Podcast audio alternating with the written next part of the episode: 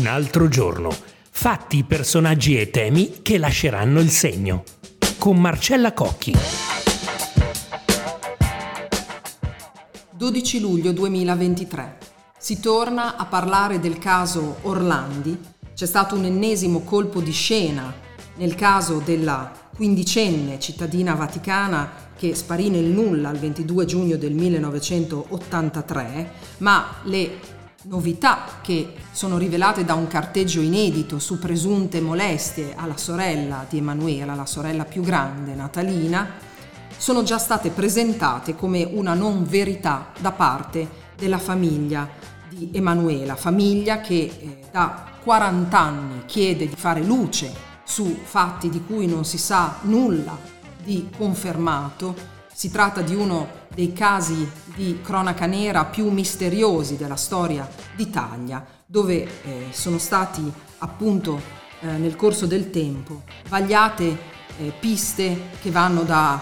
eh, caso eh, di spie, pedofili, clan, intrighi internazionali, ma appunto ancora non si sa come scomparve Emanuela Orlandi nel 1983. Bentrovati a un altro giorno, il podcast dell'attualità da ascoltare di QN, il resto del Carlino, la Nazione e il giorno. Io sono Marcella Cocchi, oggi faremo la sintesi di quello di cui si sta parlando sui media, ovvero di queste rivelazioni eh, e del carteggio di cui parlavo prima. Eh, faremo anche la sintesi delle tante piste eh, sulla scomparsa della quindicenne che si eh, intrecciano anche con eh, altri importanti eh, avvenimenti della storia d'Italia e infine sentiremo il parere di Alberto Melloni, storico del cristianesimo ed esperto di Vaticano. Il TG eh, della Sette due giorni fa ha eh, presentato eh, questa missiva, questa uh, lettera, il contenuto di questa missiva in cui l'allora segretario di Stato Vaticano Agostino Casaroli scrisse in via riservata un messaggio per posta diplomatica a un sacerdote sudamericano inviato in Colombia da Giovanni Paolo II, che era stato in passato consigliere spirituale e confessore degli Orlando. Casaroli pone in particolare una domanda a cui il religioso risponde in maniera affermativa, ossia al fatto che eh, la sorella più grande di Emanuela, Natalina, fosse stata molestata da Mario Meneguzzi. Ecco allora entrare in scena, perlomeno per l'opinione pubblica, perché dal punto di vista delle inchieste questo personaggio e questo profilo era già stato vagliato dagli inquirenti, dicevo ecco entrare in scena eh, questo nuovo personaggio, lo zio, lo zio di Emanuela, si tratta del marito della sorella di Ercole Orlandi, papà appunto della ragazzina di Natalina, e eh, ci si fa riferimento a queste presunte molestie subite da Natalina Orlandi eh, e si apre anche eh, direttamente all'ipotesi, al momento ribadiamolo priva di riscontri, che l'uomo potrebbe aver riservato lo stesso trattamento anche a Emanuela. Si fa poi il raffronto tra eh, la, una foto di Meneguzzi e un bozzetto che era stato realizzato dagli inquirenti eh, dell'uomo, del, dell'uomo, che eh, Emanuela aveva incontrato prima di eh, scomparire e quindi si rivela che, si svela che c'è una certa somiglianza da parte dei due. Meneguzzi però ha sempre detto quel giorno, il 22 giugno dell'83, di trovarsi a Torano in provincia di eh, Rieti. Eh, Meneguzzi ora è morto, eh, ma appunto questa eh, rivelazione eh, che viene eh, presentata eh, dal eh, promotore, eh, con questo carteggio che viene consegnato dal promotore di giustizia vaticano Alessandro Diddi alla Procura di Roma, apre eh, di nuovo alla cosiddetta pista familiare, una pista che era stata tra l'altro eh, in passato oggetto dell'attenzione eh, degli investigatori. La famiglia di Emanuela Orlandi,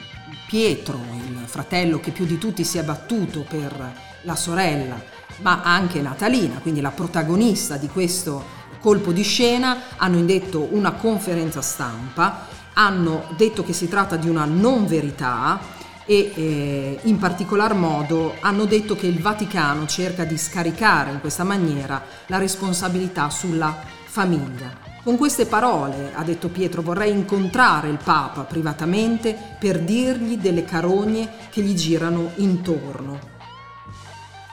Anche perché eh, diciamo, il quadro in cui è stato presentato la figura dello zio è quello di uno scivolone, eh, così è stato detto anche dalla, dall'avvocato Laura Sgro, eh, l'avvocata Sdro che, che, che segue eh, gli Orlandi, di questo cinquantenni che eh, dice eh,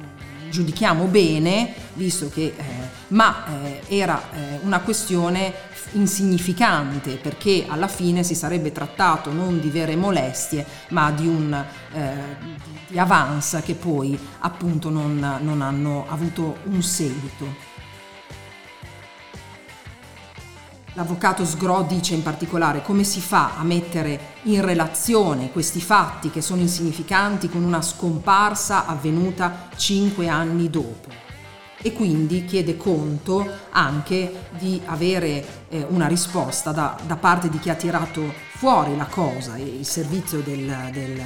della Sette parlava del procuratore Lovoi, che è il procuratore capo di Roma, e Diddi, e quindi la famiglia dice che si aspetta una dichiarazione da loro. Inoltre, aspetto per niente marginale, eh, la famiglia eh, Orlandi insiste sulla coincidenza temporale in cui sono uscite le ultime notizie, ossia proprio mentre il Parlamento sta per partire con una commissione bicamerale. Dice a questo proposito Pietro Orlandi, sono convinta che se la commissione d'inchiesta parlamentare parte, la verità uscirà fuori. Per il Vaticano è sempre stato facile gestire la Procura di Roma, molto più difficile è gestire una commissione parlamentare composta da 40 persone e per questo non lo vogliono. Ecco, ricordiamo però a questo punto eh, che in Italia abbiamo avuto commissioni sulla mafia, sulle banche, su Aldo Moro, su Ilaria Alpi, su Telecom Serbia, sul Cermis, sulla P2, sui femminicidi, potrei anche andare avanti, ma eh, non credo ce ne sia bisogno, così come con la commissione del Parlamento eh, diventano tre le inchieste eh, sulla sparizione di eh, Emanuela Orlandi, cioè quella della Procura Vaticana, con il PG Alessandro Diddi, della Procura di Roma guidata da Francesco Lovoi e appunto la Commissione del Parlamento, fortemente voluta, diciamolo, dalla famiglia Orlandi che ringrazia il governo per l'attenzione che gli ha eh, dedicato e la famiglia ha comunque un atteggiamento di riguardo anche nei confronti, va detto, di Papa Bergoglio che in un uh, Angelus aveva fatto il nome di Emanuela Orlandi e si era detto addolorato per la scomparsa e per il dolore della madre e della famiglia. A questo punto vorrei fare con voi il punto sulle tante piste che hanno riguardato nel corso di tutti questi anni il caso di Emanuela Orlandi. Lo faccio con un articolo di Nino Femiani che abbiamo pubblicato sui nostri giornali cartacei, il quotidiano nazionale Il Resto del Carlino, La Nazione e Il Giorno. La più politica, leggo, e forse anche la meno fantasiosa, è la pista turca. La ragazza, con passaporto vaticano, fu rapita per scambiarla con il turco Ali Achka, attentatore di Papa Wojtyla. A corredo di questa sempre per restare nella spy storia a sfondo politico, c'è la pista polacca, secondo cui Orlandi venne presa per lanciare un alto là a Oltretevere che parteggiava troppo per il sindacato Solidarnosc, a cui faceva arrivare milioni di dollari attraverso il banchiere Roberto Calvi, trovato impiccato a Londra il 17 luglio 1982. Collegato a quel filone c'è la pista della banda della Magliana, il capo Renatino De Pedis avrebbe inscenato il rapimento per mandare un messaggio a Papa Giovanni Paolo II e soprattutto al cardinale Paul Marcinkus, capo dello IOR, l'istituto che lavava il denaro della mafia americana e italiana e invischiato in un crack da 950 miliardi. De Pedis, a sentire la sua ex convivente Sabrina Mainardi, avrebbe preso in ostaggio Emanuela nel tentativo di ottenere parte del suo denaro e non avendolo riavuto, l'avrebbe uccisa. Ci sono poi le piste del volontario allontanamento della Orlandi con il beneplacito del Vaticano, la ragazza vivrebbe sotto falso nome a Boston o Bolzano a Parigi, oppure fa la monaca in Lussemburgo o in Tirolo. Altra fantasiosa ipotesi, vive in un paese islamico perché avrebbe sposato il suo rapitore, uno dei lupi grigi, pista del MeToo, è quella che vede Orlandi obbligata a partecipare a riti orgiastici con alcuni appartenenti alla curia e poi fatta sparire o segregata dal Vaticano in qualche convento di clausura per evitare lo scandalo. Prima di sparire, sembra che Emanuela avesse confidato a un'amica che un altro prelato ci stesse provando con lei. Alberto Melloni, storico del cristianesimo, che effetto le ha fatto sentire l'ennesimo colpo di scena sul caso Orlandi? Qual è la sua opinione? La tragedia della sparizione di Emanuele Orlandi è una cosa che da molti decenni ci è abituata a vedere ripetersi più o meno lo stesso copione. Ogni volta sembra che la scomparsa di questa ragazza fondamentalmente nel, nel nulla sia la chiave di volta di qualche mistero o di qualche schifezza della nostra storia internazionale, nazionale o più limitata ancora. All'inizio sembrava che fosse una questione che riguardava il caso di Eli Akcha e la sua liberazione dopo l'attentato al Papa, poi sembrava che la cosa fosse da collegare alle attività della banda della Magliana della criminalità romana della fine secolo, poi sono emerse le voci sulle questioni della pedofilia del clero e adesso delle altre informazioni che eh, guardano anche lì a una eh, episodi di, ad abusi di carattere familiare che sono quelli in realtà prevalenti anche nella nostra società purtroppo. E ogni volta sembra che si torni sempre dal via e ogni volta sembra che si trovi la chiave magica che poi magica eh, non è. La cosa che è cambiata in questo periodo è stato eh, le ragioni dell'imbarazzo. Noi oggi scopriamo, ma non meraviglia chi ha un po' di buonsenso, che la Santa Sede si era data da fare per indagare in tutte le direzioni per capire cosa poteva essere successo, inclusa anche la questione di una vicenda di carattere familiare e credo che la famiglia Orlandi, alla quale deve andare la compassione di tutti, sbagli nel credere che eh, quello che viene fatto per cercare di capire qualche cosa di più di questa tragedia sia fatto per coprire qualche cosa d'altro. Si andava tentoni allora quando questa ragazza sparì di nulla a Piazza Sant'Apollinare, si va tentoni ancora oggi e forse gli elementi di fatto che consentono di capire qualche cosa di serio non ci sono. Quello che si capisce è un pullulare di veri e finti agenti, di veri e presunti negoziatori di rivelazioni che mostrano soltanto come questa ragazza non abbia avuto nessuna pietà quando è stata rapita e anche dopo della gestione di quella che è stato il tentativo di mettersi in contatto con i suoi. E per quanto riguarda la commissione bicamerale d'inchiesta di cui si sta parlando e su cui punta molto la famiglia Orlandi, Alcuni hanno sottolineato che eh, c'è una curiosa coincidenza tra eh, l'uscita di questa eh, notizia eh, che eh,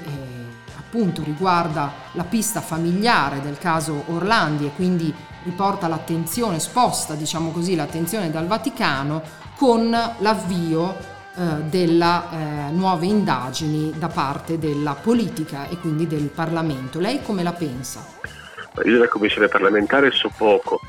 meraviglia un po' l'idea che il Parlamento possa scoprire molte più cose di quelle che la magistratura ha cercato e non ha trovato in tutti questi, in tutti questi anni. D'altronde non, non, non mi meraviglia che queste carte eh, che sono uscite oggi vengano fuori anche perché quello che è stato detto tante volte come se fosse un grande segreto, in realtà è un segreto di Pulcinella, mi sembra ovvio che la segreteria di Stato abbia costruito un dossier Orlandi che sia stato alimentato in tutti questi anni, non fosse altro dalla rassegna stampa eh, molto corposa che si è creata nel tempo e dal desiderio della Santa Sede eh, di riuscire a venire a capo di una, di una, vicenda che vedeva una sua cittadina, una cittadina italiana coinvolta e sparita nel, eh, nel nulla. L'unica cosa che vedo ancora adesso è quello che ogni pezzo di documentazione che salta fuori non ci dice molto sull'Orlandi, ma ci dice molto su questo verminaio